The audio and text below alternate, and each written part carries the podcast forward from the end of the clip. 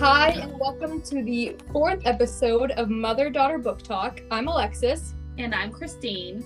And today we will be discussing Cinder by Marissa Meyer. Today we have a very special guest, Ari. Hello. So, do you want to Hi. give our non-spoiler summary today?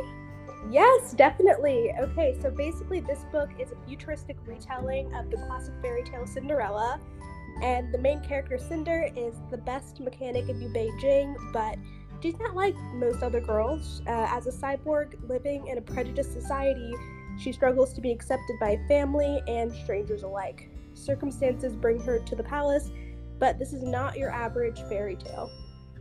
Okay, now we are going to start discussing the book. So if you haven't read it yet, press pause, read the book, and come back when you're done. This is your official spoiler warning. Hey, so thank you so much, first of all, for being our first guest on this podcast. Yay! This is one of my favorite book series, so I'm so happy that we got like a Oh guest my for the very first episode. Like, this kick off how amazing this series is gonna be. Woo. Does anyone have any thoughts to start off right off the bat? Okay, well, first of all, this book, this book specifically was one of my favorite books in like, I think it was fifth and sixth grade. I just was Mhm. obsessed with it. I love the whole series, but something about this book in particular really like, I don't know what it was. I just fell in love with it.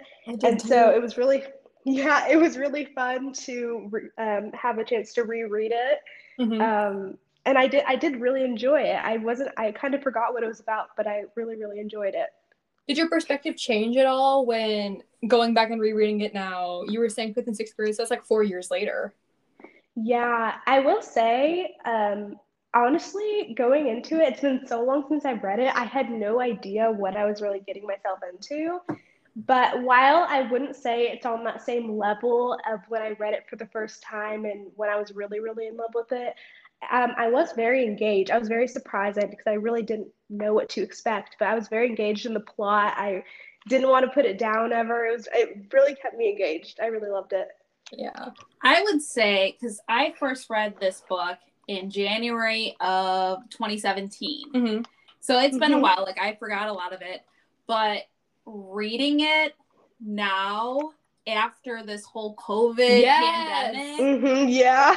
it was a completely different perspective for me because Mhm. it's like I totally get now what they were talking Yeah. about because we've never really dealt with that. I mean, I don't know if y'all knew this, but um, Marissa Meyer actually wrote another short story during the uh, quarantine, like COVID. I think it was COVID 128, which was the characters of the Lunar Chronicles going through basically this pandemic again, except it was for another version of COVID. So they're going through this quarantine with us. Oh, I didn't And know. I I have have loved to check that out. Yeah, Mhm. I haven't read it yet, but I'll definitely check it out.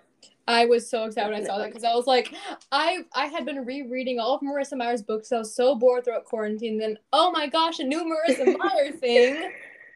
Yeah, that's great. I didn't. I'll definitely have to look into that. So, getting into the actual story, I love how each part starts with an excerpt from the real story that matches what happens with the retelling. Same. Yes, I agree. Like- I definitely love that. Like even one of them, it was how she would the it was talking about the normal Cinderella. She would have to sleep by the hearth in the ashes, and I was like, was that a reference to her dream? Is her dream a reference to her being burned alive when she was a baby? Mhm. And so it was all really interconnected. Mm-hmm. Yes, I really did enjoy that as well. Especially being a person who I'm a huge fan of, like the classic fairy tale, Mm-hmm. And it was fun to like read this retelling that I feel like was really, really well done. Yeah, Marissa Meyer is like my queen. So Yes, exactly. And actually, she's getting back into fairy tale retellings with her new book. It's going to be a retelling of Rumpelstiltskin. Yeah. Oh, nice. I haven't the Lunar Chronicles, and I haven't even finished the whole series. Um, but no, no, I'm I know. I haven't read all of them, but oh wow! I know, literally. So how many books has she come out with since like I think the last book I read of hers was like The Fairest, the story of um, Queen Levana. After Fairest, there's Winter and Stars Above, and then there's two Okay. graphic novels, which are both Wires and Nerves, which is Aiko's story. Um, Then she has three books in the Renegades trilogy. She has Instant Karma, and then now she'll be posting or publishing Gilded. Yeah. Oh wow. Okay, so there's a lot to catch up on. Yeah, but I mean, they're Marissa Meyer books. I read them nonstop. Unlike you guys, I recently reread this series, I think a few months ago. Yeah. Because Oh, I can't go I can't go a whole year without rereading each of Marissa Meyer's books because I love them so much. But even still there were still new things that I noticed. Like how I honestly didn't re- like going in and taking notes is very different than just reading. Cause like right. the kids playing at the very beginning, the ashes, ashes, we all fall down, was major foreshadowing for someone who hasn't read the book about the whole plague going around. Because I, of mm. course, I know Letamos is around, but reading it with like notes in my brain, I didn't, I wasn't thinking of how the whole ring around the rosy being a plague reference is also a reference to the Letumosis outbreak until just this read. Right. Mm. And also, I just want to say, I'm so ashamed to admit that for my first read, when I read this for the very first time, I had no idea what was going on. I thought Aiko was a short old mechanic dude for like half of the first chapter. Oh my god. I didn't realize, first of all, Aiko was a she, and second of all, Aiko was a robot. I just Oh did my not know what was going on. And I was like, oh, because Kai was like, is he here? And I was like, oh, okay, so Aiko's Aiko is the guy that Kai was oh my That's god. okay, Alexis. I don't even know where that really came from other than that. And I'm so ashamed to admit that. Oh my gosh. I don't know how honestly though, like I I understand that because it isn't like does it ever really say it like until like It- about the like that she's an android? Like I don't remember It when exactly it does. It clarified. talks. It doesn't say word for word that she's an android, but it talks about like her, uh, her Pincher. yeah, her hand pincers fingers and her yeah. uh, treads, for her wheels. So I don't, I don't. Yeah, it doesn't call it out explicitly. It doesn't say Yeah. she's an android and she's a she, but it it's pretty clear if you're not stupid. Right. The beginning, I remember when I first read it, I knew she was like just, I thought she was just a girl. Like, I didn't know she was an android until it became Mhm. like specified more. But I just could tell based off the way she spoke, I guess. I don't know what makes any sense, but I just pictured like a teenage girl. Yeah, I should have pictured that after the whole Prince Kai. I have to Yeah. say, reading it this time, reading Cinder and how she was like avoiding quarantine by Mhm. like hiding, I was like, how Oh, dare she? How can she know. do No, again, if you're put in the quarantine, you're basically dead. There's no No. no way around it. So in Understood, this but- situation, it's more understandable than like during COVID because Yeah. COVID is just two weeks in your house. There you're dead. There you're done. But in this story, exactly. You go into a quarantine, you never come out. Yeah, but I was still. I was reading it. I was just like, oh my gosh, like that's so awful that she's just hiding away and acting like it doesn't exist. Now that like COVID has like is a thing, I'm just like, oh my gosh, Mhm. she's just walking in and out of the quarantines. Like Yeah. I was just just appalled. Skipping forward real quick, Cinder, how did Dr. Erland not kill her for her stupidity? Like, finds out she's immune to the plague, immediately goes to the quarantines where people are not allowed out of, finds out she's a Yes. and can't go by Queen Levana, immediately goes to the palace. Oh my gosh, that literally that infuriated me. Like I just not only was that like he told her not to do that for her own safety, but she didn't even take into consideration like how that would affect like Prince Kai and like Mhm, everybody else, ex- and except for her. And I was just like, oh my gosh, like It just, although I will say Dr. Erland does have some of the blame there, because if he had told her the whole truth right off the bat, she probably would not have gone. that instead is- of just not true. tell instead of not telling her the fact that she's Selene, oh, you're a lunar, but you're also Selene. By tell by not telling her that, it doesn't give her the same level of awareness that she should have. If he's gonna tell her the truth, Right. tell her the whole truth. Exactly. Also, the- another question about that moment: How did the orange light not go off when he said that she was a shell? Yeah, that's a good question. That is Because a very. we know I didn't even think about He's that. lying. The orange light should have gone off, and if the orange light went off, she would have called it out because she doesn't believe that she's a lunar. That is very true. I didn't even notice that, honestly. That's what happens when you take notes. When you take notes, you notice you never noticed like the hundreds of rereads I had. Yeah. Wow. Honestly. Also, I love how Peony isn't an evil stepsister. Like in all the Cinderella Right. That- retellings, I have that note down here too. you yeah. have the two evil stepsisters. I Oh, love yeah. how Well, but keep in mind in Disney's Cinderella, whatever, two, three, Cinderella whatever, two and Cinderella three, the one stepsister wasn't quite as evil. but she was still evil. In the As first one. bad. She has Yeah. a redemption, She but she a was still bad in the first one. Agreed. No, I know, but I'm saying that, you know, there is in Disney that one redemption where she's not as bad. But yeah, Also- I love Peony. Adri, with her worldview, it was so depressing. Like at Mhm. 17, she needs to be married. If you get married, you need to have a husband who's rich, and you can only marry for rich because otherwise you're gonna have to go to work. And then also, I'm not justifying it, but her husband dying on the trip to get this Sim- adoptive yeah. child. It, it makes it more understandable as to why she'd hate her Right. than the Disney version. Oh, she's just a girl, and she yeah, was exactly. yeah. So it makes it more understandable, not justifiable at all, but Uh-uh. it makes more sense. But if Yeah. you keep in mind, like for the classic fairy tales, like back back in the day, Mhm. that was a The interesting fairy tales. But that was a mother's job was to get their daughters married off. Mm-hmm. Very but true. it's just it's so it's like in a futuristic thing. You're kind of like, well, it, this isn't the olden days anymore. Well, true. they don't need to be true. married off. But because like the falling in. seamstress was like, oh, this is she's 17. This is time for fun. yeah. Mhm. Like that'd be like Right. you trying to marry me off next year. so what's wrong with that? Hey. Okay, another thing that I don't know when I was reading, I was just like, oh my gosh, was Prince Kai like continuously trying to get Cinder to go to the ball with him? I love was just like, so honestly, the scenes are really cute, but it was like also at sometimes I was just like, doesn't he have like so much bigger things? Like I know why he was asking her, but it was just like like he's like if if I were him, like I wouldn't be able to think about anything other than like I don't know political stuff. I don't know. Yeah, exactly. No, but like they're adorable scenes, but it also brings into question like no means no, dude. Like right. you gotta take no for an answer when they say no. Like don't get me wrong, I love Kai so much, but like I also have these warring principles. Like no should mean no, no does mean no, but like also this is so cute.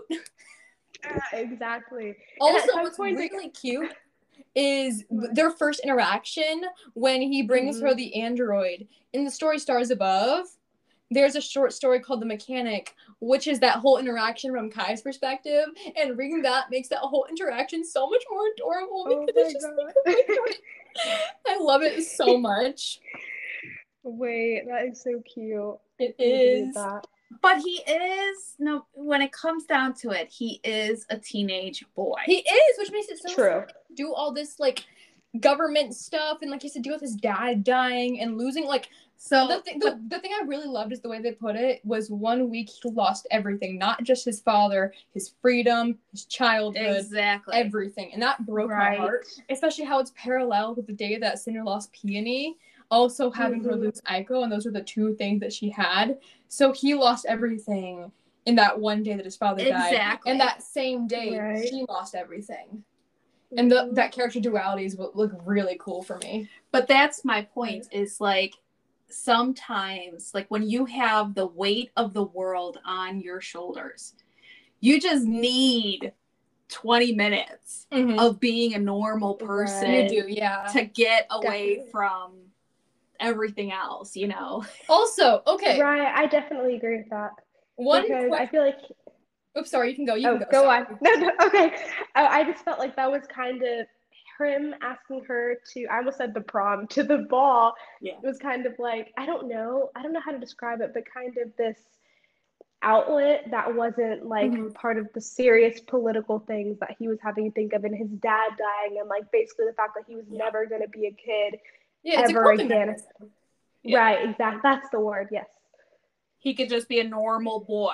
Yeah, because Cinder didn't. First of all, Cinder didn't treat him as like this whole like the fawning over Yeah. him, gushing over. you like know, she did Right. the classics. Yeah. Oh, like bowing your highness. But she she was actually like she would joke around him. She would talk to him, and she so- was talking to him as a person, not as a royal figure. yeah. exactly. So I think she was the one person he was like, I can actually be myself around her. I don't need to be his highness and all this other Mhm. stuff. And that's why he told her to call him Kai because he didn't want to be your majesty, not your majesty, well, your highness. Your royal highness. He Yeah. wanted to be Kai, and that was his outlet. right Okay, now I'm getting really sad for Kai. Like my heart breaks for him. yeah One question Honestly, that I have though- throughout the oh what is oh, it I'm sorry. what no no it's it's difficult to tell like whenever it's virtual Oh. because it's like i don't know but keep yeah, going keep no, going that. Um, one of the questions I have throughout the books, honestly, is so they keep differentiating between not differentiating, but they keep flipping between using the term vaccine for letumosis and antidote for letumosis, and they use them in like opposing contexts. So like vaccine they say oh we need to find a vaccine to save the emperor. That's not how vaccines work. Vaccines are preventative. But later in the book series this isn't a spoiler they have the antidote and they drink it before going into a room of letumosis patients.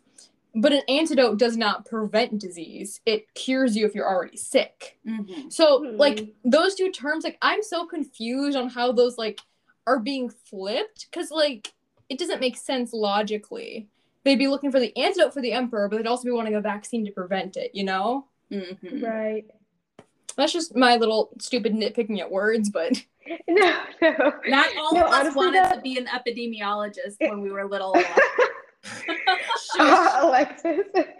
Honestly, Actually, like the at the things that you I can ask find. that. You did Sorry? what?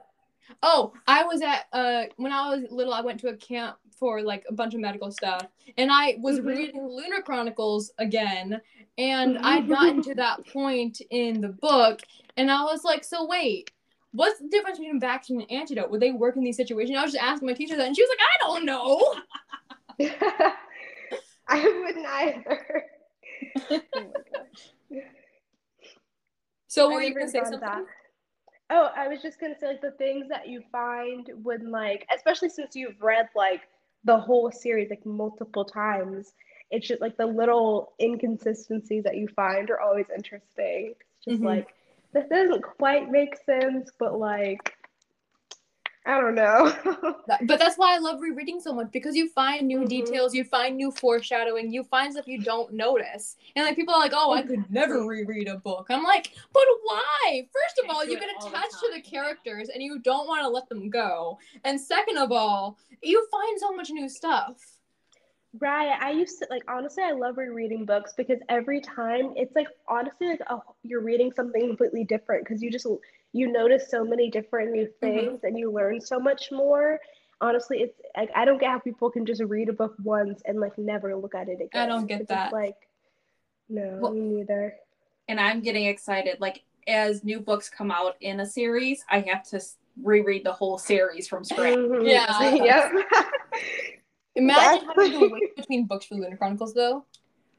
Like imagine having to wait from now till next year to find out what happens after the end of this book. I've been waiting for the Outlander book for years, and now it's finally coming out. oh. So I have to go back and reread the entire. I thought you were talking about Sarah. J. Maas books. Uh, well, that too, and it's every series. But what I'm saying is, like, I have to go back from the beginning. And Mhm. same with Game of Thrones. When that book finally, if it ever gets written, I'll have to go back and reread everything. That's a lot of books, though. Yes, it is.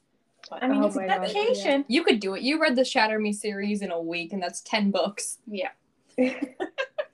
Sorry. Okay. Back to the story. Fun note right here. I'm just looking at my notes. Okay. Cinder thinking about the ball and be like, oh, I don't want to go. There's so many people. I'd probably just stand to the side and laugh at the girls. But the food would be nice. I'm like, that is so relatable because like we have homecoming this weekend. And I'm like, like, I don't want to go. There's people, but like if there's food, that'll be nice. Yes. Honestly, so true. Uh, Like spot on. And then No. she was a cyborg and she would never go to the ball. Mm-hmm. Keep telling yourself that. That's like when you know, okay, so she's going to the ball. Mm-hmm. That last scene though, like the first time, I I don't know if this makes any sense, but like when you read, you know how like you kind of have like images playing in your head. Yeah. Like that la- yeah, that last scene um just really like I had kind of this image of in my head of the exact I don't I cannot like I can't get my words out. But basically from the first time I read it to this time, it's like I had that same picture and it was so interesting. Like, oh my gosh, Mhm. like I just the things that your brain just able to conjure conjure up and like remember. I think that was I thought that was really interesting. It's really even cool. more prominent when you're listening to the audiobook. right. I listened to the audiobook and followed along this time. Yeah. And it was a really good experience, yeah. like, Because I had there's one- never Sorry? Oh, I just said I had never like I'd never listened to an audiobook with that specific book and Mhm. followed along. Rebecca Soler, she narrates amazing. Yes, she she narrates all of Marissa Mhm. Meyer's books, and like she is the best. Um, one audiobook error I think I noticed was uh Dr. Erland. They were talking, and um, Cinder is supposed. It's Cinder who asks, "How many different batches have you gone through?" When they're talking about the uh, letumosis uh, testing but for some reason it's read in Dr. Erland's accent because y'all know he has a very prominent accent in the Mhm. and so that line didn't make sense if it was read from Dr. Erland because he also responds the answer too. So that just that was like an audiobook error, I think. It was a whoopsie. It was a whoopsie. It's okay. Also, one thing that really bugs me. This is another just random tangent. I have so many random notes, I'm sorry. But um Cinder hates being reminded that she's not quote unquote human. But like she also constantly reminds Aiko of it. So like for example, the thing that made me write this note was they were ta- they were walking through the junkyard with Peony and uh Aiko goes, it smell it's like dirty and smelly, and then Cinder goes, How would you know? You don't have scent receptors. And like I know that's like a joking thing, but like for Aiko, she's also very much wanting to be human and humanoid and whatever. And so that constant reminder you're not human is kind of the same way that Cinder hates being treated. Yeah. And so I know that it's like whatever, but them being really best friends, don't be mean. it bugs me, you know? Yeah, I that's because Cinder honestly she's constantly yeah, she's constantly I think like hating herself because of the fact that she's a cyborg and she's not like mm-hmm. I don't know, she can't express emotions the same way as, as people can, obviously. And so I think, I mean, um, subconsciously, she just does that to Aiko. Mm-hmm. And I think that's kind of like Not fair. counterintuitive. Yeah. It's not fair though because she can't be so upset that people are like reminding her that she's not human, then also be reminding her one of two friends that right. she's not human. She does not have room to like toy with Aiko's emotions like that. know. That's like. So changing subjects here. I don't know Mhm. if I missed this or not, and I was wondering, like, how much of Cinder's actual features were altered by her. Thirty-six point. No, no, no. That's how much cyborg she is. I'm saying with her gifts, like Oh, when her lunar gifts. her lunar gifts when they came off how much of her actual features were her true features versus Um, like, oh. Uh, look it's, over. it's explained later, like the quote unquote perfect version of her. It was her face, but it was because like when intensely like yeah like because it's kai like Facetune. because kai in chapter 36 said you're even more No! painful to look at than she is Not my heart. Not my heart. so that's why i was like well is it that like her face is that different or no, like it's just that beautiful. yeah okay So because he already loved her and he thought she was beautiful already, it was like that intense, gorgeous, like perfect. Fa- just think Facetune on level twelve. Oh, you know how I interpreted that interpreted that line was I just thought he was saying like I can't even like I can't even bear to look at you. I didn't know that had anything to do with her glamour. I just thought it had to do with like he was just disgusted with her. He just couldn't even stand to look at her. I think it's That's a how I read both, honestly. I think Okay. it's kind of him being so upset, like her glamour is beautiful, but it's not like that bad. It's just the fact that she is using it. It's just like it's so painful to look at for him. But also the secondhand embarrassment I got for Cinder when she was like, he can't marry Levana because he loves me and kisses him. I was like, no. And then he doesn't kiss her back. I know. yeah. Oh, I that was was, like, that's not the first kiss y'all need. No, that literally was the secondhand embarrassment. Like I was cringing. I was just I know. oh, I, when that. I first read this series, I closed the book and I was like, I can't deal with this right now. and I put it down and I walked away because Oh I can't deal with that secondhand embarrassment. Exactly. But honestly, uh, I, I I always say but honestly whenever I start talking about this. But Dr. Dr. Erland, am I saying his name correctly? Dr. Yeah. Erland? Uh, you can say But Erland, was you want. Erland, Erland, same Erland, difference. Erland. Tomato, Okay, tomato. But from the beginning, though, like again, I did not remember anything about this book starting it like just a few days ago. Mhm. But from the beginning, this time around, he just from the beginning, I was just like, no, there's something like different. Like I he's- had the he's same. I had definitely- the same. No, I didn't trust him. I thought he was a perv. Yeah. Like, whole, like what uh, Fateen was saying about him not liking any of the guys or the old people. He just likes the Uh-huh. young girls. Girls, I thought he was a perv. I didn't trust him. yeah. I got that. And then I was like, is he like is he a lunar? Like from the beginning, I was like, he's definitely a lunar. Probably I didn't I thought think he was that. evil. Really? I I should like- have realized it, especially with his uh lunar sickness, which he which is Mhm. displayed. I didn't even realize that until like a few rereads in. Not this reread, but a few rereads in, it took me to realize, oh, that whole braid changing into a snake thing is his lunar sickness, which is probably why he uses lunar gift on Cinder because he knew he kind of had to anyway. So he's kind of like, okay, well, I'm gonna do this right now. And then uh also a fun little bit of thing, I'm just jumping real quick. Um when they were in the junkyard, I don't think I didn't notice th- notice this for a while, but the car, Peony says it looks like a rotting pumpkin. And Cinderella, that's her like escape vehicle to the ball. She drives that car. It's like such a nice little like tie-in. tie yeah. into Cinderella's story. I didn't I did even not get realize that. that. I totally missed that. I'm Same. like, At first, whoa. no, when I read that, I was just like, that's such an odd way, like of all the things she could have said to describe that car. Like, it didn't even, it didn't even like cross my at mind. once come to me. No.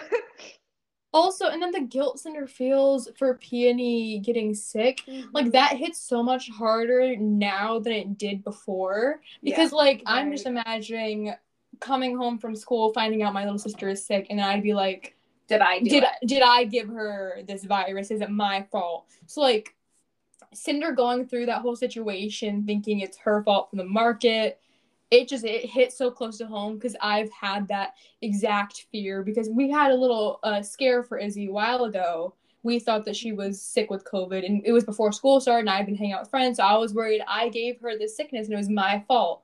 And so I very much related to that right there, and it hit That so close to home yeah. and like peony just that knowing she was gonna die and like that broke my heart too So Mhm. would you have given the boy i have that same question i have why do you guys think that she chose sunto out of everyone Yeah. like what was Oh. it about that I mean, because were so honestly, I. I just the first thing that popped into my mind because honestly that question didn't occur to me was that like he was so young one and that it was like the only person that she like recognized that's what i that's what Mhm. i thought that's what popped into my mind i didn't really think any deeper than that The only thing I would think of is if it's Sunto, I would think of the way Chang Sasha always mistreated me and how horrible she Mhm. was. And that wouldn't make me super like it's not like I would be spiteful, but it wouldn't make me immediately be like, okay, well, I'm saving this kid. Instead, I would look to see like who is most in need of it. Like, Well, is there Right. someone younger? Is there someone else? I wouldn't like purposely be like, okay, I'm not giving it to Sunto. I'd be like, who needs this most of all? Or I might give it back to Dr. L and see if he needs anything else. Yeah. Well, I don't- That is that. That is a good point. I thought that same thing. I was like, why doesn't she just give it back to Dr. Erland and see if he mm-hmm. can do anything with it instead of just kind of on a whim just giving it to Sunto? Would you have stolen Peony's ID chip? Yeah, I I think I would have because I don't really know where it's where it's going Yeah, I if I, I, don't take it. I would be very scared to create a problem, but like I probably wouldn't be in the quarantine in the first place because oh no, I would because I'd have the antidote. But also, okay, I saw this one post online which broke my heart. It was talking about how this person she kept asking herself the what ifs. What if Cinder didn't talk to Kai? And would she have gotten to the antidote faster and gotten to save uh Peony faster? What if she didn't? What if she just went a little bit faster? And they were saying those must be the same questions Cinder's asking herself. yeah. Mhm. And that post Yeah. really just like made my heart sink. Because I'm just like, oh no, yes, there's probably going through that whole like, what happens if like I didn't if I didn't do this, would would I have saved her? And that what if thing is a really one of the most cruel questions you can ask yourself. Exactly. Especially in these Right. situations. I would say just Mhm. don't do it. Just don't do it because Just don't ask what if or just don't. don't ask what if because But it's a good TV show. yeah, well, true. So let's talk about Cinder showing up to the ball Oh, in don't a even get me dirty dress, Oh my god. her dirty gloves, soaking wet from the rain. if I Oh showed God. up to any dance like that, mother, you would kill me. Yes. You'd be like, why do you look like this? I mean, do you think there was any part of her that was truly mortified? Oh yeah. She seems Mhm. so mortified for having to show up like that and then being brought up being like, the prince's special guest is here. And then okay, I was and like looking like a drowned rat. literally I oh God. Adri, when she's about to slap Cinder and Kai just like, nope. I lo- I think that was the moment I was like, okay, so like Kai, you're coming into the real world and becoming my real boyfriend because Yes. like I need you. Yeah, I love that. Why does Marissa Meyer write the best guys ever? Right. Like I think half of my book boyfriends are her guys that she wrote. But like, okay, when she's dancing with Kai and she thinks that he actually like accepts her for who she is as a cyborg, my heart breaks because it's just so sad because the bar is so low. Yeah. Yeah. Her base, her bar is someone who accepts me for who I am. That should not Right. be the bar. Like she deserves And so much more than that, and of course she deserves Kai because Kai is so much more than that. Like he's amazing, Mhm. but like Right. the fact that that's the thing that she most cares about is so heartbreaking to me. Yeah. But also, Yeah. Again, I say my catchphrase. I don't think I've gone a single episode without saying this. Communication is key, people. How about you tell him you're a cyborg instead of assuming that he'll reject you and hate you? Like when yes. like when they're having that first confrontation at uh uh the palace she should have told him oh by the way i'm a cyborg right. because like Right. instead of assuming that he's a horrible person who will reject her tell him Well, and look at he when she got introduced at the ball, and she's dirty and ugly and She's soaking wet. ugly. Well, soaking wet. He looked amused. Like, He of didn't course you would show up like this. You know, like he accepted her, you know, as she was without expecting her to put on airs or whatever you want to say. Mhm. Right. she During should've- that whole Go ahead. Oh, sorry. During that whole ball, though, like she should have come completely clean. to Kai, Yeah. In my opinion, like she should have she should have explained that she was a cyborg. She should have explained that she was a lunar. Like all don't I don't know. Like you don't. I don't because here's the thing. Cyborg, I probably would have said a while ago, but Lunar, mm-hmm. I don't know because I would think that him knowing would put him at more risk That's true. because True. he would have to lie for me. True. But that is also, true. I would have made sure that Erland told the whole truth Yeah. because if he told the whole truth, then I would tell Kai, I found out I'm pretty Selene. Um, let's make a plan to kill Levana because Yeah. like we gotta get rid of her. Right. But otherwise, I don't think I would tell him because I wouldn't want to put. That's a him at good more risk. point. Yeah, that's a really good Mhm. point. That is Also, back to Cinder self-loathing. When she was first being tested on, um, my heart broke when she said that dying would be for the best Yeah. because she was thinking about Peony and all that Adri said, and I'm just like, words can hurt, guys. Yes. dying would be for the best. And then also, the doctor's talking about selling her parts off to pay off the family. What the heck? Yeah. That's horrible. like they're to be saving her life, not talking about, oh well, if you sell all of her mechanics, then like we'll have plenty of money to pay the family back. Like, first of all, right. if she died, those mechanics be for the family, not for you guys to sell off. But that's not even really the point. The point is you don't talk like, oh, so when the patient dies, you want to sell off their like heart valve. Yeah. Like, no. Also, another question with the orange that- light, But that brings it back to they don't view cyborgs as which is real people. stupid because like we view amputees as real people despite having quote unquote Mhm. inhuman parts. Why is cyborg any different? Like I'm genuinely confused about that. Yeah. Because how is that any different from a normal amputee with a proste- prosthetic limb? Like any Very ideas? No. Okay, another. all I could think question. about all I could Sorry. think about was all I could think about was sorry if you haven't seen Star wait, have y'all seen Star Wars? Like all Oh yeah, them? yeah.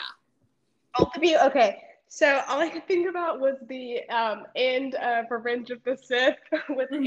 Anakin, him getting restored as like Darth Vader. Like that's all I could think about during Mhm. the scene with um or when they were talking about uh Cinder being Princess Selene and how they saved her body from the fire and like Mhm. made her into a cyborg. That's what that's all that kept ringing through my mind for whatever Well, actually, reason. Marissa Meyer is a big Star Wars fan, so she was saying that a lot of Star Really? Wars coming in. So like a later character, um, a certain captain is based off of Han Solo, Oh, which you can okay. really see when you read Yeah, the book. now that Mhm. you say that. And so she's actually a big Hmm. Star Wars fan, so a lot of Star Wars came into these books. So I can kind of see where you came, came up with that. Okay. So who's Chewie? Um, I Wolf, Maybe, yeah. yeah. So Chewie gets the girl. Okay, back to the orange light though. Another question is after they're talking about Cinder being immune to letumosis, how did the orange light not go off when he says you are the first? Because she has has this ever happened before and he goes, You are the first. Like, hmm. no, she's not. No, she's not, because he's been saying he's immune to letumosis. Why they've been making all these other different versions of the antidotes. So how is that not a lie too? well, because technically he was never a test subject. So if he So we're getting the loopholes now. we're getting into loopholes, but technically speaking, he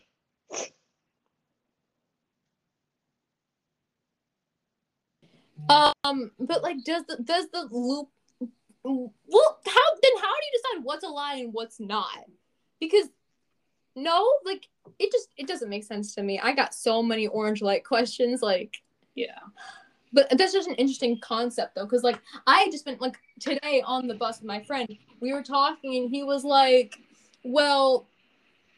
What would be really cool is if I had just some sort of like thing in my eye which would tell me like when someone's lying. And I'm like, just thinking about Cinder, and so we were just talking like, how would you know what is a lie? Would you want to know what's a lie and what's not a lie? Like, how would it determine that based on like well Cinder was saying it's like bodily factor like an extra swallow, an extra breath, whatever.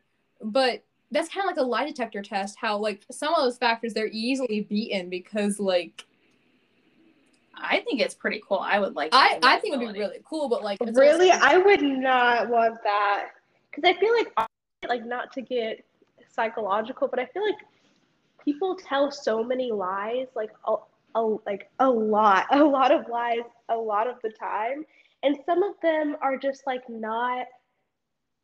I don't know, like some of them just aren't important enough, and there are some Mhm. things that honestly I genuinely do not want to know. Like, exactly. even if it's like not to I don't know, like some things I just don't need to know. It's like kind of like reading people's minds. Like I would not want to be able to do that because it's none of my business and I don't need to know.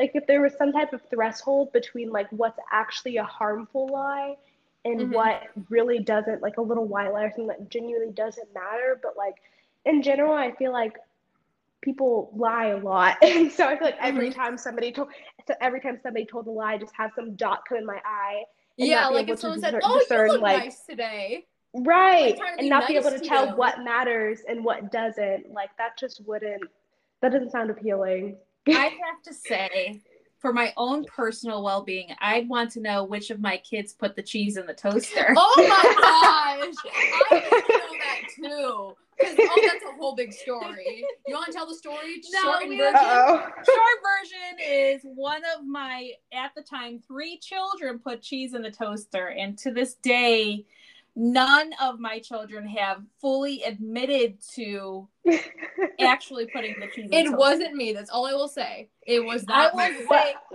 Alexis took I'm the just- blame for like five years. I did. I took the blame for years because I was told that if someone didn't take the blame, then we'd be locked in our rooms all summer. And me, being the young impressionable child, how old was I? I was like five. No, you were older. You were like seven, eight. Okay, like still young impressionable child thinking no summer. That means I gotta take the blame because that's better than no summer. And so I took the blame for years until I got tired of people making fun of me because my experience was I put the cheese in the toaster because I wanted to make grilled cheese.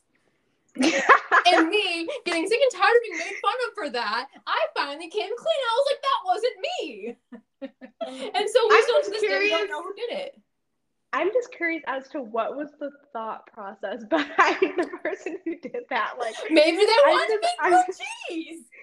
i'm so confused Yes. So am I. Trust me. So am I. Yeah, well, that lie detector would come in handy. That's what I'm saying. I would love that ability. True. You know, oh, you lied. You're going to your room. You're grounded. That would be better like than every Walters. parent i feel like every parent would want that ability though Mhm. I feel like every parent would. But my mom When- would love to have that. When my kids were little, I used to tell them that to stick out their tongue because if they lied, their tongue would turn black. Wait, when? when you were real little. How old? Little, little. Okay, because I have no memory. Because let that. me say, it didn't work very long for you. the one I remember is you telling us that Christina had an evil twin named Yes. Sam who lived in the attic, and if we were bad kids, he'd come out of the attic and take us up to the attic and like kill us. Oh my And I remember literally, I would hear something in the attic, and I would start crying my eyes out, and I would come wake you guys up, be like, "Mom, Dad, Sam is gonna take me. I heard him Oh in my the attic." gosh. So you awful. are mean. I was. See, she's even evil Oh my laughing God, right now. Yes. Exactly. All right. Well, off of lying and off of me being a bad parent, what would you say was your favorite part of the book, Ari? oh wait, that's a really hard question. I'm like going through my notes right now to see like anything I took. Um, my favorite, you know, honestly, I really liked the end.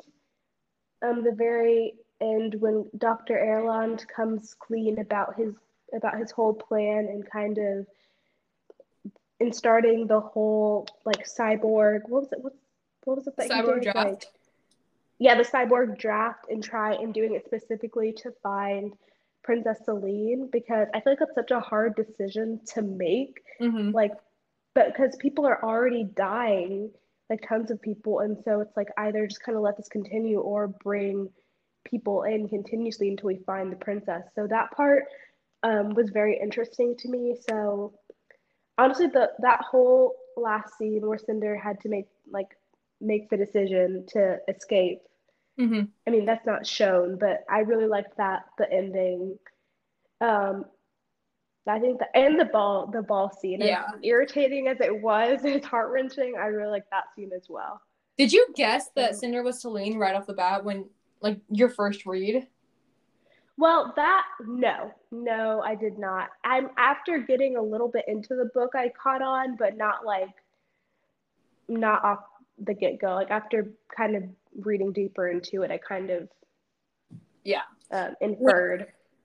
When I first read the book, my mom had already read the book, and so I got into the part like right off the bat when they were talking about the lunars with Peony, and they talked about Selene, the lunar heir, who Levana supposedly killed, but some conspiracy theorists thought that she was still alive. I was like, okay, so Cinder is Selene, and I told my mom that I was like, Cinder Right. is Selene. And then she's like, I don't know. And then finally, at the very end, when I finished the book, I'm like, I told you, mother. I knew she was Selene. Yes. I told you so. I also distinctly remember when Pe- Peony died, I was crying in the back of the car because I was reading it in the car. And my mom's like, What's wrong? And she, I go, Peony died because I didn't know his name. And I go, I'm so Aw. sad that Peony died. And you were making fun of me. That was. oh my So, Mama, what was your favorite part? I would say it was probably when she made the decision to go tell Kai what every about everything because it would have Mhm. been so easy to just hightail it out of there and say let everybody else figure it out. You know, I have to protect myself. Yeah. But knowing Right. that she was gonna be recognized again by Levana, most likely gonna end up getting killed, Mm-hmm. She still wanted to save Earth and Kai. It makes me think of the quote from uh Marvel. Why would you want to save the universe? Because I'm one of the idiots who lives in it. That's like, why do you want to save the earth? Because I'm one of the idiots who lives there. Right. That's kind of what it makes me think of. But that that's definitely probably one of my favorite parts. My favorite part was just the adorably awkward flirting between Kai and Cinder because I love them. Yeah. And they're so cute. yeah. Like Kai is probably one of my favorite characters in this entire series, just because he's so cute. and what was your least favorite part? Um, the secondhand embarrassment I get from that first kiss.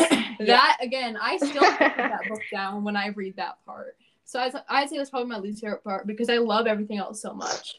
What about you, Ari? What was your least oh, favorite? Oh, for me, honestly, anytime that Cinder just did something like so impulsively, like going to the, I mean, not impulsive, like she had a reason, but just like in my head, I was like, oh, that's the wrong thing to do. So mm-hmm. her going to the palace the first time when Queen Levana sees her, that part was just like, ugh. And then when she goes to the ball and the Mhm. whole like first the first kiss that was hard to Ooh. that was hard and, yeah that's that's that's all Mom, what Yeah. about you? Least favorite? I would say probably just how Adri and Pearl talk to Cinder. Mhm. I hated reading all of that because it was just so cruel. Like it wasn't even like it was taking the evil stepmother and uh, evil stepsister to like a whole other level. But the really sad Mhm. thing is taking out the fantasy elements. That's what a lot of kids who are in the foster system actually have to go through. Yeah. There's so many Mhm. families who mistreat their foster children or their adoptive children or treat them as lesser than their quote unquote real children. Right. And so the Mhm. fact that despite like taking away the whole like, oh, she's a cyborg thing, this is something that like real people go through on a daily basis and that just breaks my heart. Exactly. right And so yeah, that's I get why that's one of your least favorite because it's just so hard to read. Well, and you know, like me, like I I've said before, I don't know if Ari heard this on the the last podcast we did, but I children like when they get mistreated, it breaks my heart. And so I want to give Mhm. all the kids hugs and just make them cookies and say, I'm sorry, here's some cookies. And I want to give Cinder lots You're, of you're such a you're such a your heart is so big. You would adopt Aw. everyone if you could I because you just would, you just love people being happy. You love Yeah. happiness. and and I so- always want kids to be happy. So Yeah. that's why I'd be like, here's some cookies, Cinder. I'm sorry they're so mean to you. Okay, so do you want to give your star ratings? Yeah. I, Ooh. I give this book four stars. Me too. Um, yeah, I think same. I was gonna say three point five or four, but I think I'm gonna give it four. Yeah. It's not up there with some of the later books in the series like Cress and Winter, but Mhm. it's still really good. So I'd give it a four because it's just it's a solid book that I enjoy to read over and over again. It definitely made me look forward to the next book in the Mhm. series. So, like when I first read it, Like, Yeah. now that I've read the whole series, it's like, yeah, this was a really solid first book. Like Mhm. even going back, agree. like reading the ACOTAR series Mhm. by Sarah J. Maas or Moss. Um, like I might sometimes skip that first book I and mean, just I start do with too. With the second book, but I would actually really look forward to reading Mhm. this first book again. Cinder was really well done, I think. Mhm. Yeah, I think it's a perfect like first book because it gets you interested in what's going to happen in all the other. And it's kind of what a series is supposed to do. Like it, it did that perfectly. Like after finishing this book, I want to read the other books in the series and see what happens, how the story develops, how Mhm. Cinder develops as a character. So, Marissa Meyer's world building was amazing. Mhm. But I think this might be it. So thank you all so much for listening, and a huge thank you to our very special guest, Ari. Yay! You're our very first guest, so thank you for doing that. It's amazing. oh, thank you for having me. It was so much fun to get to talk to you and just hear your thoughts and opinions on this book that we all love so much. If you guys want to talk to us or find us, you can find us at our email, momdaugghterbooktalk at gmail.com, on our Instagram at motherdaughterbooktalk. And then you can also leave suggestions for future episodes and potentially be chosen to be featured on one of our episodes like Aria was. And you can listen to us wherever you find your podcasts. So hope y'all listen to us next time. Bye. Bye.